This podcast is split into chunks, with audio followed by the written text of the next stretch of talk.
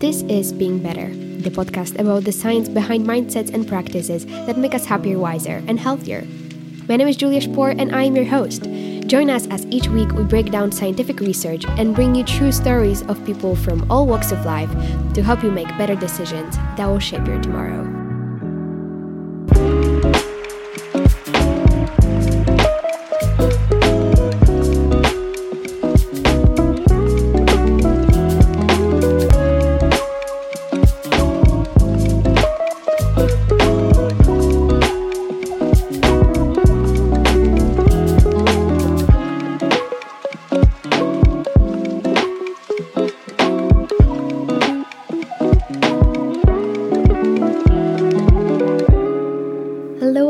Welcome, my dear ladies, gentlemen, and non binary friends.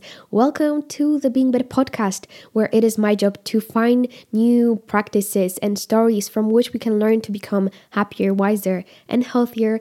I hope that you are doing great in this new year. I hope that you are taking care of yourself, whether you know that is through working out or getting some more sleep or eating more or eating less. I think if you are making that choice based on the respect and compassion you have for yourself, then it's so great. And I fully support you and I'm so proud of you because I know it's not easy to lead with self compassion, but when we do, the results are so great for ourselves and for the world around us. So, yeah, I'm so proud of you. And to start off this episode, I'm to share my recommendation for you this week. And I thought that in this beginning of new year i could share a resource for all the people that want to get into meditation this year because i know that last year that was one of my biggest resolutions.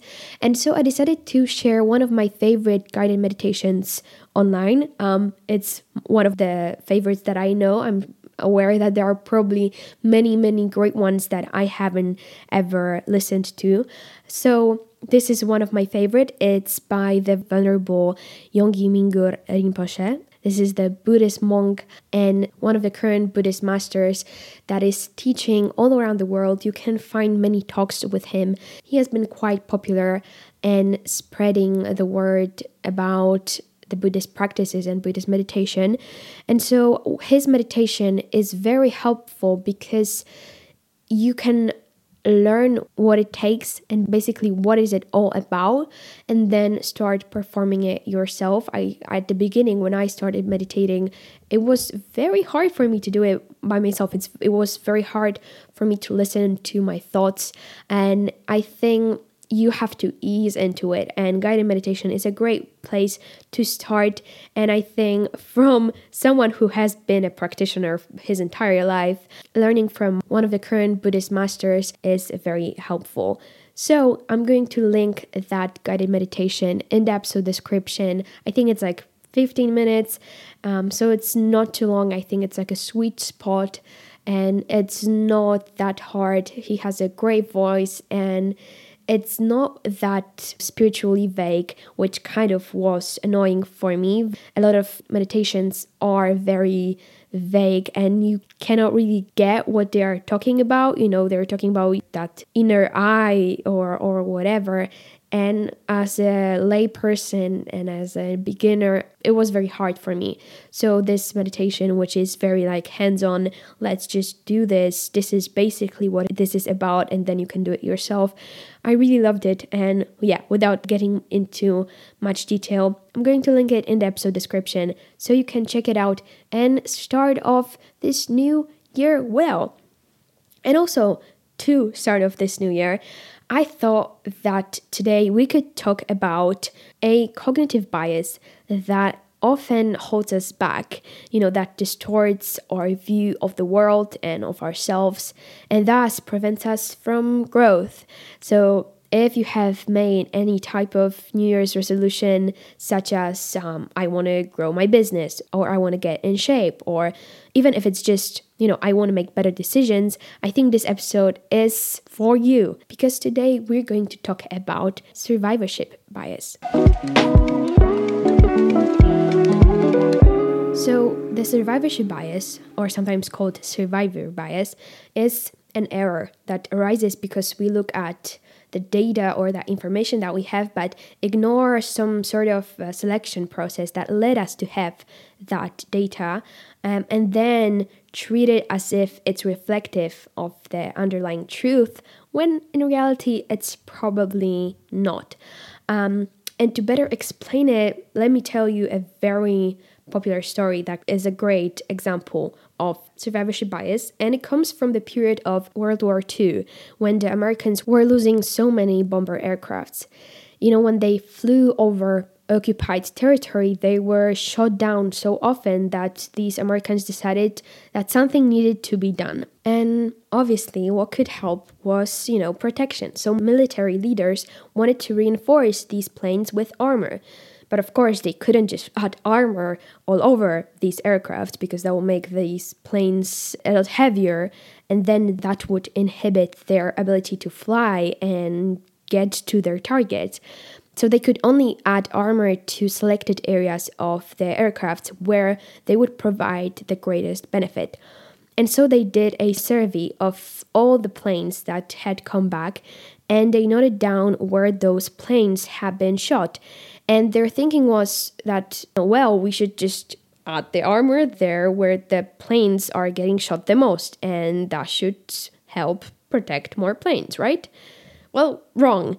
Of course, if you are aware of survivorship bias, you realize that this is actually a terrible idea because the aircrafts that you are looking at are the survivors. They are the ones who have made it back to you. And it's the ones that you don't see. Those are the ones whose hits you need to protect against. But how are you to know where those aircrafts were hit since you are never going to see them again, right? Um, and well, the answer is that you just kind of assume that the aircrafts are getting hit randomly, and so the ones that are coming back to you are getting hit in places that are not vital and that do not cause them to crash. So the places where they are not getting hit are the places that you need to add the armor. And it does seem kind of counterintuitive, but once you realize that you are looking at a very selective surviving subset, it is actually quite obvious that you need to protect the places which are unharmed on the planes that are coming back on the survivors, because those are the critical areas of the planes. So, this is basically what the survivorship bias is, right? We only focus on the information that we have and sometimes ignore what we cannot see and why we only see this sort of information. And this is a vague example which is not really applicable to our lives. You know, we are not military leaders during the World War II. So now I want to talk about how it actually influences our daily life now in the 21st century. And I think that because of this bias, we have an inadequate idea of the possibility of success because we only hear or actually seek out the stories of those people who succeeded, of the survivors. And therefore, we will not know the reality of how likely success is in mind that now I'm talking about success, but success means different things to different people, and sometimes it means different things for me too. So, a great example of this is the phenomenon that happens in the world of self help and business. So, there are several notable examples of entrepreneurs who dropped out of college to become great successes. And in this case, successes meaning, you know, people who had great improvement in revenue and popularity. You know, this is very superficial success. So let me list some examples and then you can try to think about your position on dropping out of college and whether dropping out of college seems to be a useful strategy for entrepreneurs. Uh, so the people who dropped out of college were, you know, Steve Jobs, Mark Zuckerberg, Bill Gates, Oprah Winfrey, you know, they're all massively successful people and they did drop out of college. So, do you think that this indicates that, right, higher education and college isn't necessary for uh, this type of success? And you know, you can think about your own answer. I actually read a survey in which people were asked the same question, and their response was very overwhelmingly positive. Like, let me read you some of the answers. Quote, Yeah, I actually do. I think that this is entrepreneurship. Those guys are all entrepreneurs, so you don't really need college for that kind of stuff because that's a creative mind. Or, quote, yeah, college is not necessary to get that kind of success because I think that wealth or a really good job has much to do with creativity than anything else, unquote. But the thing is, the data shows clearly that more education generally equals better career outcomes. You know, Bill Gates and Steve Jobs are the rare exceptions to the rule. And you don't hear about all the college dropouts who worked on new technologies or founded startups and failed, but actually they vastly outnumber the few success stories. But since we only consider the survivors, a lot of people might have this distorted view and think that the possibility of gaining commercial success when starting a business is very high when you drop out of college and just work on your startup. But in this case, we want to only listen to the survivors. We want to listen to these amazing success stories of creative people dropping out of systemic education because we don't want to listen to the discouraging fact that success is actually never guaranteed and most businesses fail and most people do not become rich or famous and most leaps of faith go wrong. And listen, it doesn't mean that we should not try. It just means that we should be realistic with our understanding of reality. And actually, listening to only these success stories and survivors is not a good representation of reality.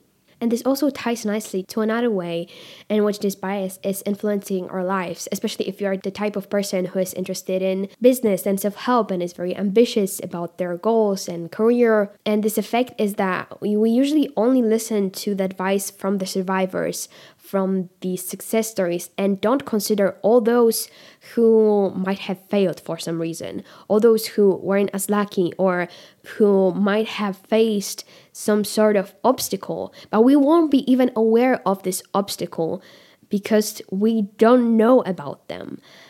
You know, we only pay attention to the people or the things that survive because they are the ones that make it through this selection process that is often somewhat random.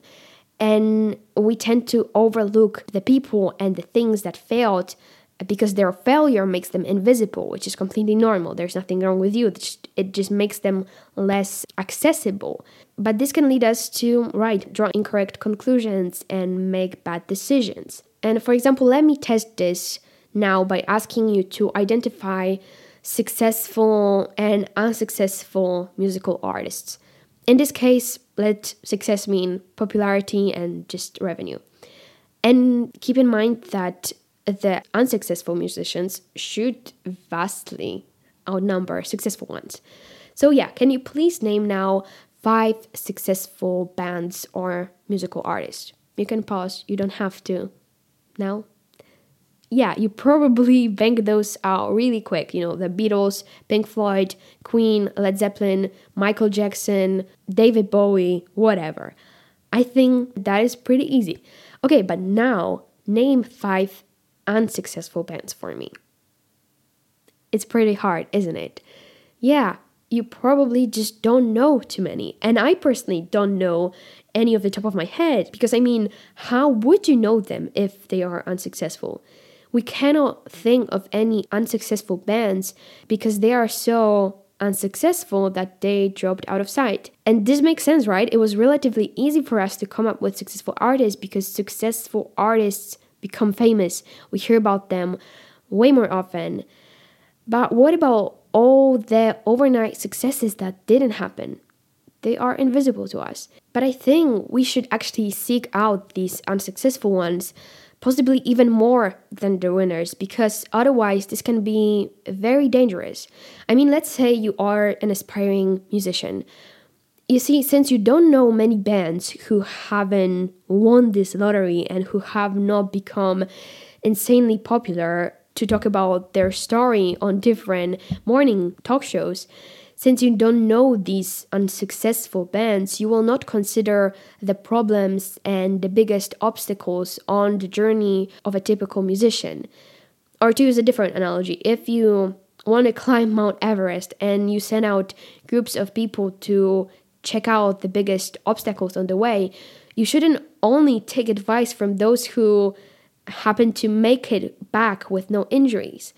Instead, first and foremost, you should very closely examine the ways people failed and also what has caused them the failure.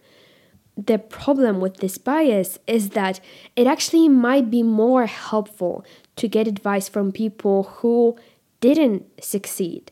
They might have useful insights about what to avoid or you might discover that they did the very same things as the people who had great outcomes, but they just weren't as lucky. Like, think about your life. You learn more from mistakes, you learn more from failure, you learn more from the times that you fell on the bike than the times that you were just, you know, pedaling happily. I think survivorship bias in listening to people and wanting to grow, wanting to grow your business and taking advice can be very harmful because we forget about the luck that contributes to the success and forget about the people who actually might tell us more, but we just don't hear about them because they did not win, you know? And the last way that this bias influences our lives is that since only the quote unquote survivors or winners are visible and we listen to them, we might be self conscious because we might think that these survivors represent the majority and that we are much less successful or attractive or smart in comparison to them.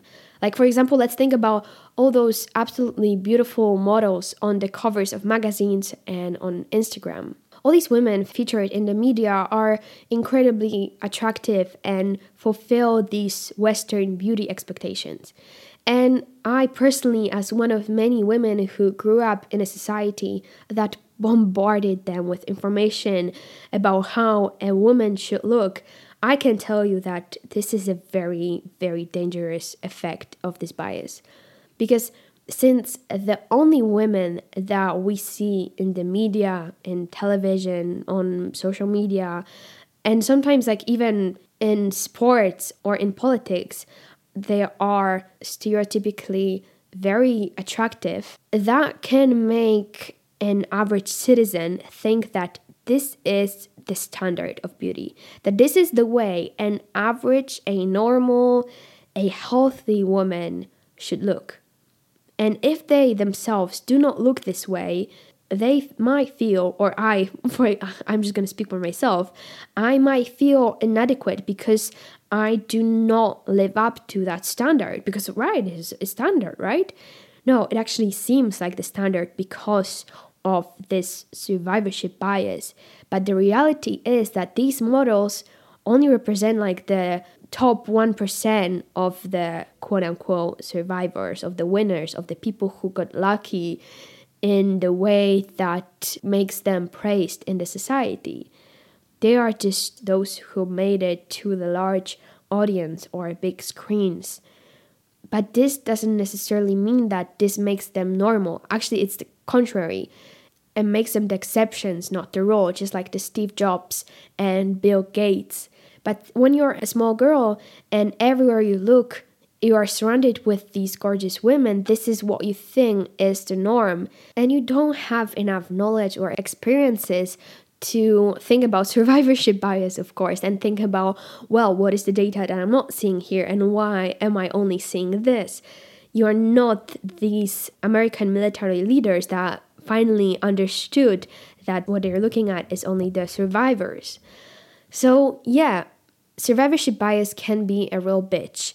And so, I think it's important for us to talk about how we can overcome this. And like I said, the first thing that you have to do is to ask questions, is to realize that what you are looking at might probably just be the survivors, and you should consider all the things that started on the same path but didn't make it.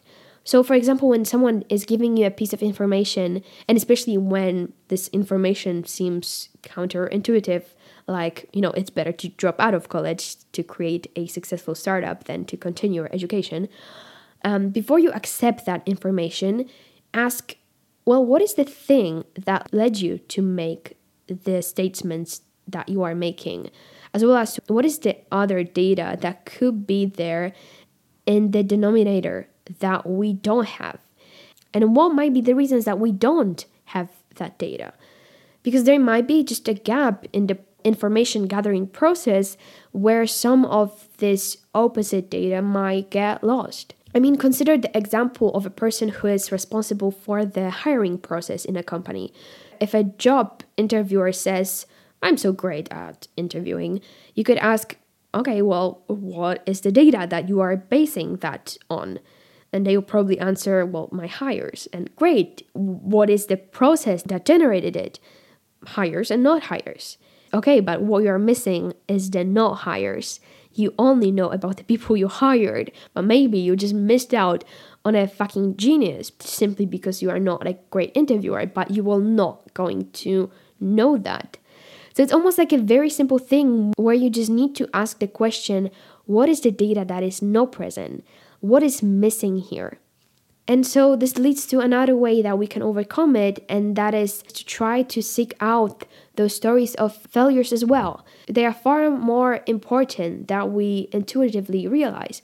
They are, in fact, the key to overcoming survivorship bias. In short, survivorship bias means that we miss out on learning from people or products or ideas that didn't succeed. And because some of the most important information on the road to success or growth or just yeah education often comes from a balanced evaluation of what really differentiates the good outcomes from the bad so whatever it is that you're trying to achieve this year if it's well no the thing that i'm always saying is learning to play the piano because I still really want to get better at it, or if it's like starting your own business or growing your YouTube channel, whatever it is. I know that considering survivorship bias when presented with examples of success in your area is difficult because you know it's not instinctive to pause and reflect and think through what the base rate odds of success are and whether you are looking at an outlier or the expected outcome. You just listen to you know Gary Vee or Bill Gates or Mark Zuckerberg and you're just like oh my god that makes sense. I'm going to do the same thing. But actually it's that when you don't know the real odds, when you don't know about the huge amount of people who did the same things but did not succeed, if you don't know if you are looking at an example of survivorship bias, then you've got a blind spot. Then it can actually be very harmful. And this lack of knowledge, this bad perception of reality can lead you actually to not succeeding because you will make the same choices as you know what is a good youtuber. Uh, let me think. David dobrik. For example you'll do the same thing as david dobrik because you'll think that this is a great example of what should i do but actually he might be an outlier. He might just got lucky and because you chose the same strategy you might fail. So whenever you read about a success story in the media just think about all the people who tried to do what that person did and failed. And of course, like understanding survivorship bias is not an excuse for not taking action. And I'm not saying that you should just give up because it's just unrealistic to think about success. But I think it's just an essential tool to help you cut through the noise and clearly understand what is going on in the world.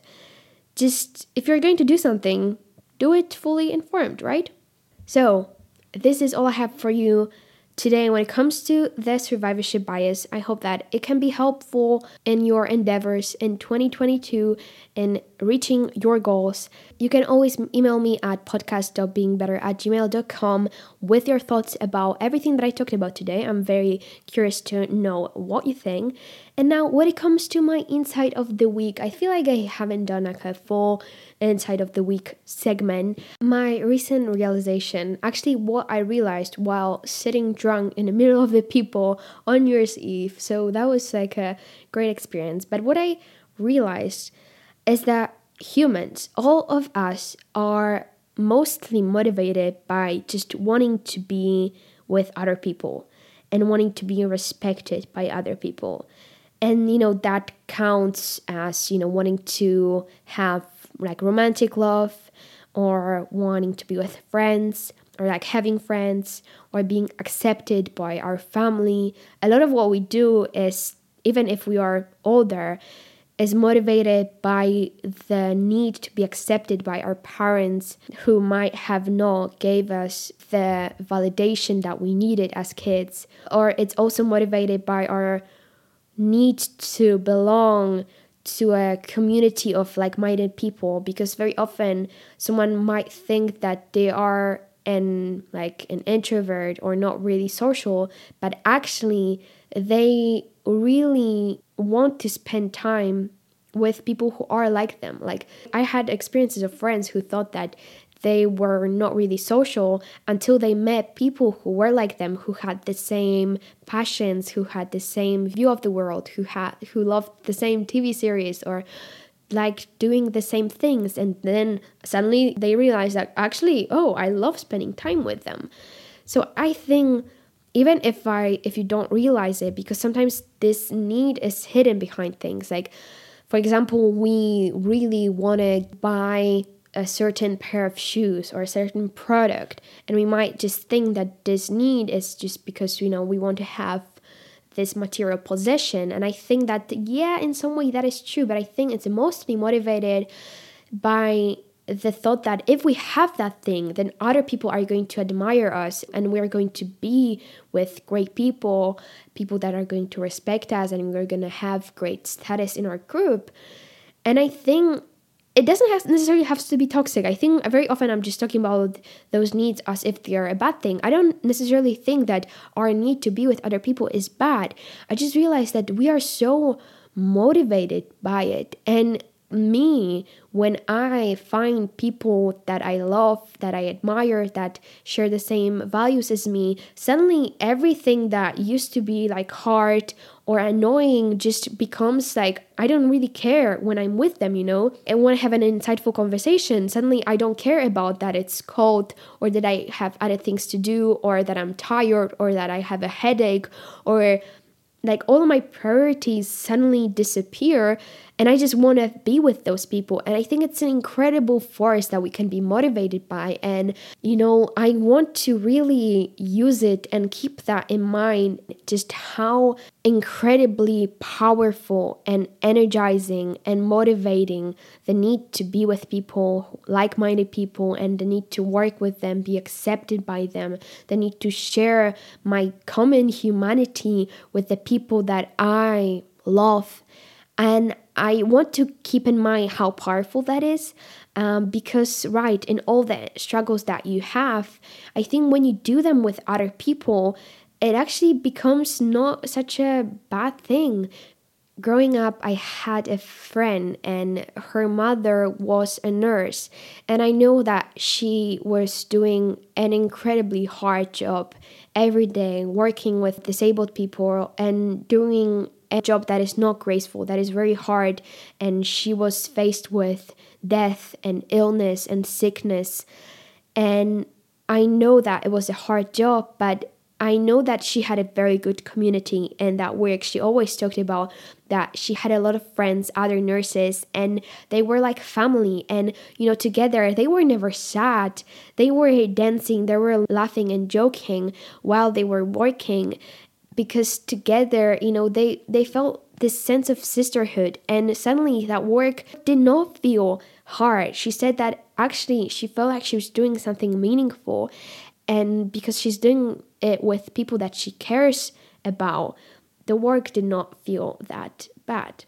So, this is my insight. I'm gonna leave you with that, leave you to ponder it. As always, you can hit me up with your thoughts on Instagram or using our email. I would love to know your thoughts, and that will be that. So, now please, please, please take care of yourself and if you can, of someone else too. And I'll speak to you in the next episode. Being Better is edited and produced by Julia Spor. You can learn more about the show and about other work over at our website, beingbetter.info. And the Instagram is at beingbetter.pod. If you want to support us, the best way to do that is by word of mouth.